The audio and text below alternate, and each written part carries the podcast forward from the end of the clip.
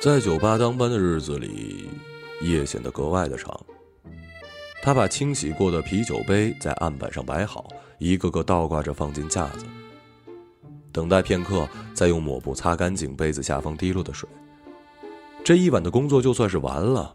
他感激每一个不用清理酒客呕吐物的夜晚。接班的男生才刚进门，大学把所有人的时钟都延后了半个小时，迟到和道歉。也变成了可以轻易原谅的事儿。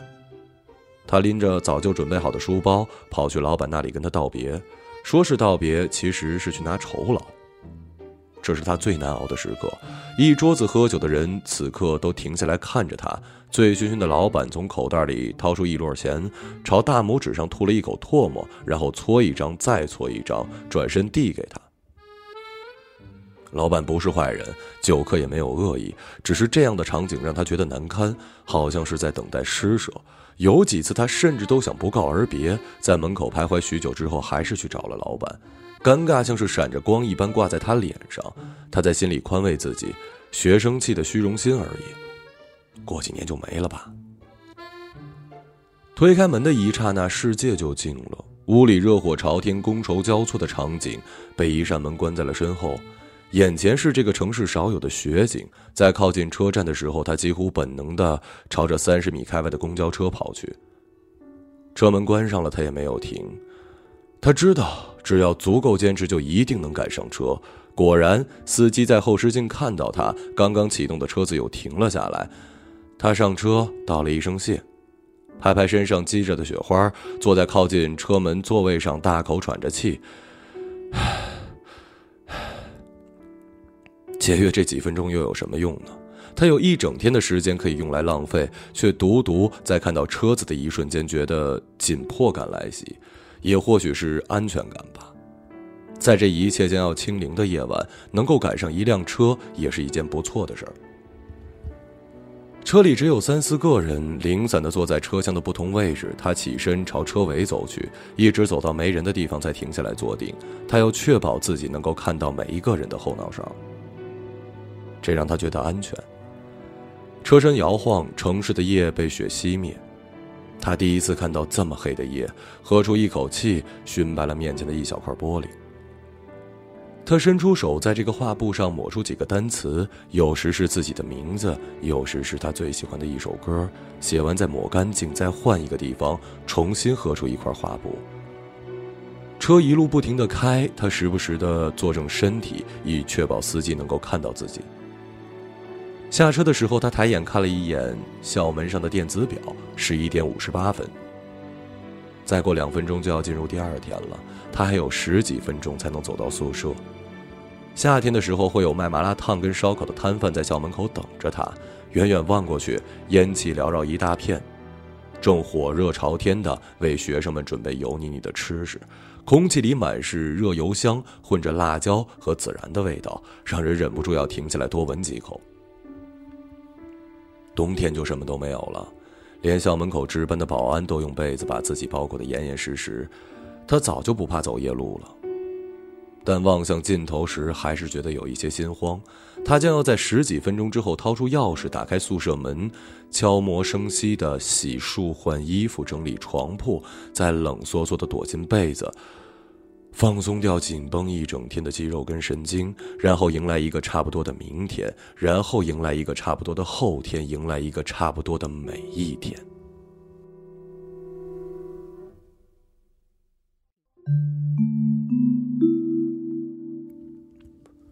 馄饨铺子，下雪往往意味着生意不好。十一点五十八分，在往常正式上课的时候，酒吧里已经没人了。老板招呼着店员收拾桌椅，提前打了烊。出门沿着右手边走了一整条街，才看到一家开着的饭店。门口的招牌乱七八糟，火锅、烤鱼、时令炒菜，什么都能做。进去一问，只有馄饨了。也成啊，下雪天能找到暖胃的吃食就不错了。没人注意吃的是什么。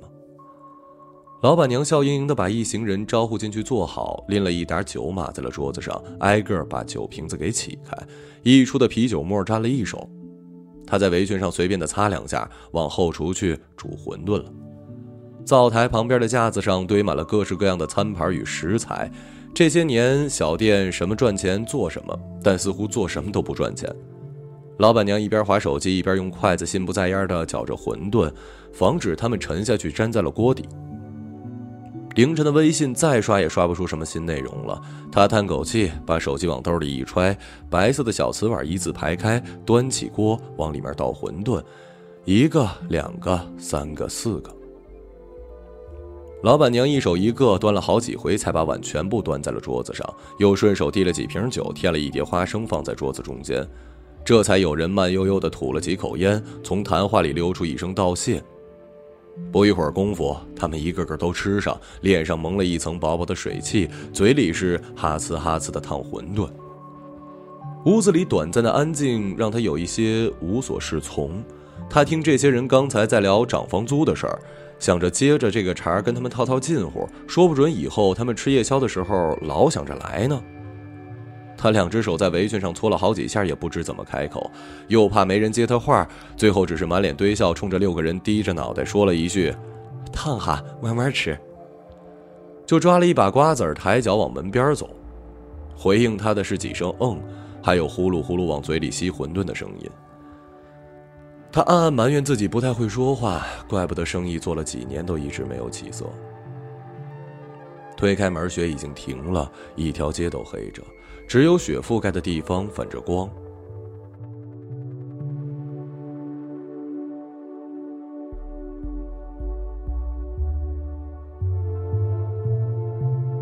他想起了以前在纺织厂干活的时候，棉线缠在了轱辘轴上，远远望去一大片白的晃眼。在厂子里干活的时候多好啊！累归累，每天干完活倒头就睡，也不用想着如何跟房东、客人、买菜的，还有街坊里道打交道，对谁都得好言好语带着，只怕在这人生地不熟的地方惹出什么事端。自己家那口子还不常在店里，生意不好的时候呢，就跑跑火车补贴补贴家用。每次外面受了气，回来都想着法子的撒给他。他狠狠地往地上吐了一口瓜子壳，恨不得啐在他脸上才解气呢。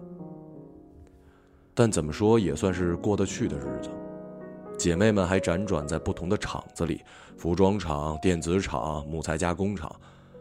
这家倒了就到那家去，兜兜转转在两个地铁站之间搬来搬去，从砖桥到北桥再到建川路，找个稳定靠谱的人家。流水线干了好些年，工资没涨多少，身体渐渐吃不消，都羡慕他找了一个稳定靠谱的人家，做起了自己的生意，还当了老板。似乎也没什么好抱怨的，他一边吐着瓜子壳，一边想：只是这店里的房租啊，一个月一个价，就连自己住的屋子都涨了不少。眼见着小店快要撑不过去这个冬天了，她跟丈夫商量，在这个店里拉个帘子，把全家搬到后厨来住，一年能省不少钱呢。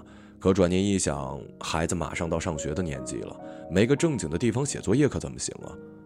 耽误了上学，那可是一辈子的事儿。他叹了口气，两眼怔怔的朝前盯着。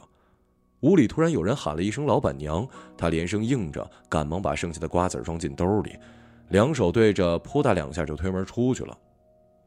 热气一下子涌出来，夹杂着馄饨与啤酒的味道，沿着门缝一溜烟的窜上屋顶，在暗夜里忽的一下子散尽了。对面房屋中间的玻璃上新贴了一行大红字儿，地上的雪映着格外的显眼。用我一份爱，换您一个家。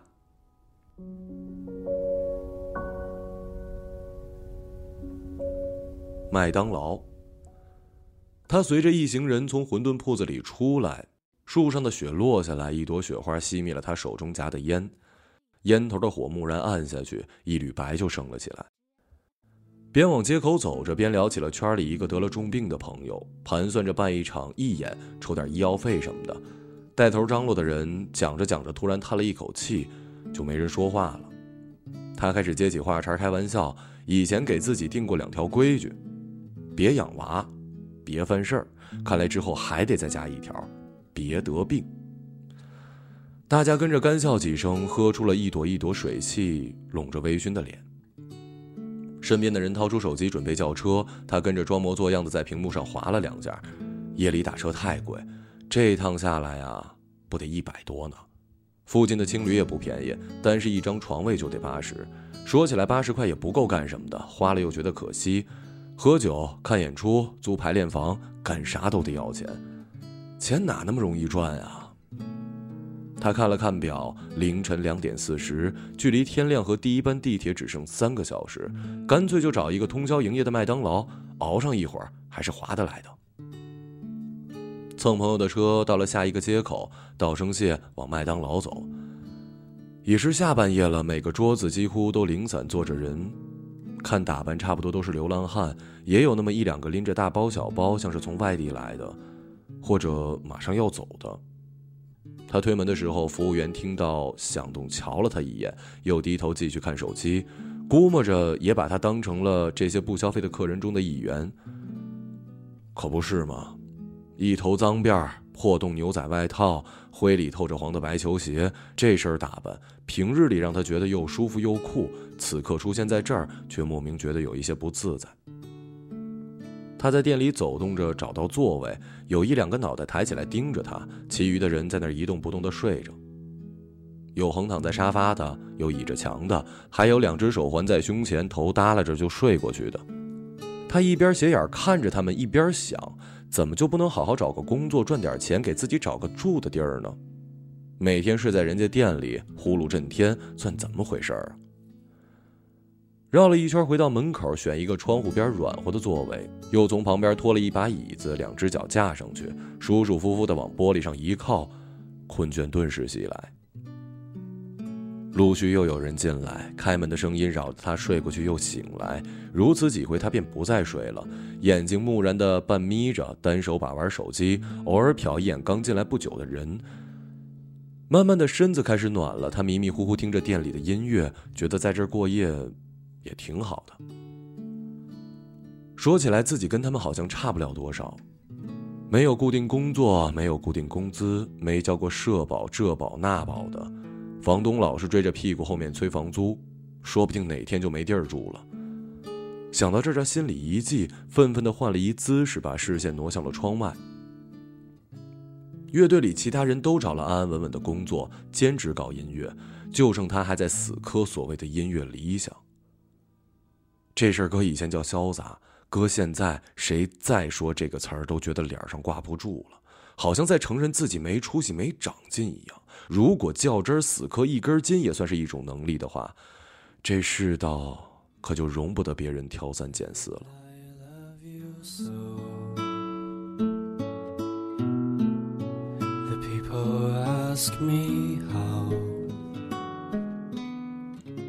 他被自己逗笑了。两只手往胳肢窝里塞得紧了一点，哼起了前几天新写的一段曲子。这世道什么时候再变回去呢？夜的黑色浅了一点，看了一眼表，凌晨五点十八，还有十分钟地铁站开门。他站起来，深深挤进僵住的关节，定了定神，准备往地铁站走。街边的早餐铺子已经拉开了门帘，准备开张。团团的热气包裹着六七层高的笼屉，环卫工人拖着大扫把跟小推车从巷子的深处开始扫。晨练的老人用布袋子背着一柄剑，往一站地开外的公园走。他进了地铁，看着一张张又是疲惫又像是朝气蓬勃的脸，感到了沮丧。好像每个人都急匆匆的朝前走，只有自己一直一直的停在原地。等一个半小时之后回到家，洗漱睡下，醒来时大概要傍晚了。这一天就这么没了，无论如何，也追不上了。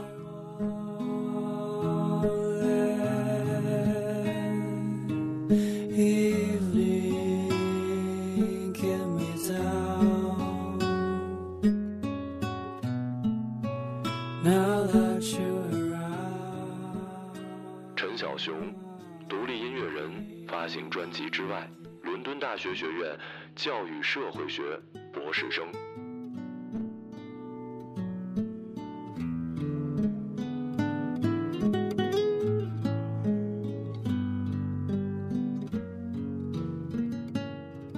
一个朗读者，马晓成。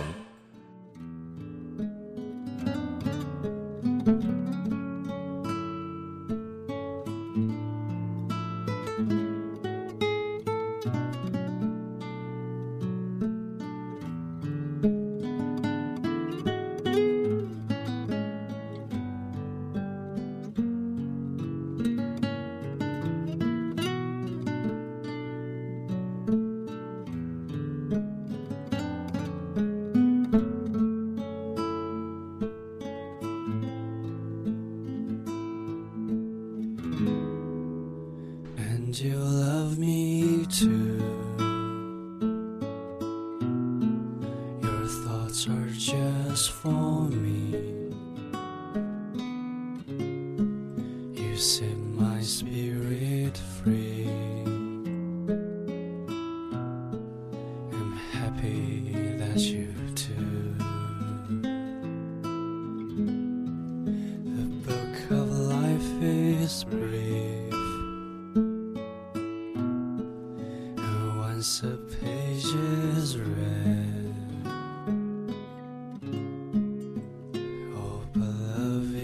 stay.